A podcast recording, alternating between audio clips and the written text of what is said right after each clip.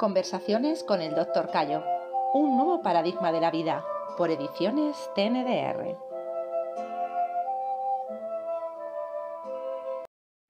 Hablas de los acontecimientos de tu historia siempre en positivo, siempre como, como algo eh, que te han hecho fuerte, que te han hecho avanzar hacia adelante, como una oportunidad de aprender. Cualquier persona con lo que tú has vivido estaría parada, si, hubiera, hubiera, tendría un trauma.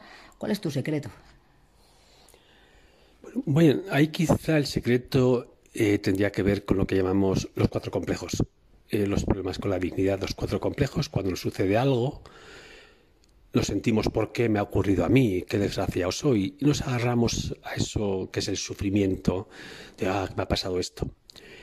Pero cuando cualquier evento de la vida lo vivimos y vivimos la experiencia, tiene otro enfoque. En mi caso personalmente me ayudó, digamos, a ver otra perspectiva. El hecho de estar dos veces en la puerta de la muerte me hizo reflexionar, me hizo, me hizo hacerme consciente de otras cosas que habitualmente uno pasa por encima.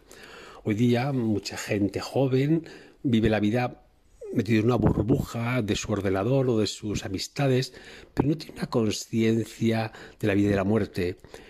Eh, creo que todas las personas deberían enfrentarse un poco, aunque no sea más que cogiendo, yéndose un día al monte y teniendo que sobrevivir eh, y que vean un poco lo que es la vida y la muerte, nos hace cambiar las perspectivas.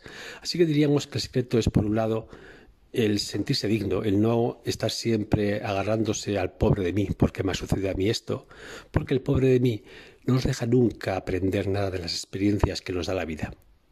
Así que, o sea, por un lado, el, tener ese enfoque.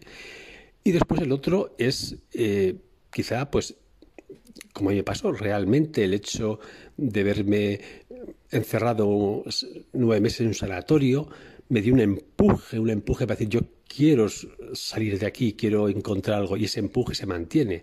O lo mismo, como me dijeron, ¿no? que me sucedió, con los nueve meses que nadie podía atenderme, mi familia no podía atenderme porque estaban todos, mi madre estaba trabajando, mi abuela enferma, y en mi interior se, vino el impulso, yo tengo que ponerme a andar, es decir, solo en este caso. Y imagino, pues, lógicamente ese impulso lo he vivido toda mi vida, siempre he tenido el impulso de yo quiero ponerme a andar, yo quiero, tengo de tomar la decisión de avanzar. Así que mm, cualquier evento en la vida puede ser un aprendizaje o una desgracia, no tanto por el evento, sino generalmente por cómo nosotros nos situamos ante él. ¿eh? Siempre nos han dicho, pobre de mí, pobre de ti, porque a mí, porque al otro. Tenemos un montón de programas fruto de los cuatro complejos que, de una experiencia la que fuere, la parte de aprendizaje a veces la perdemos, porque gastamos toda la energía en lamentarnos y en autocompadecernos.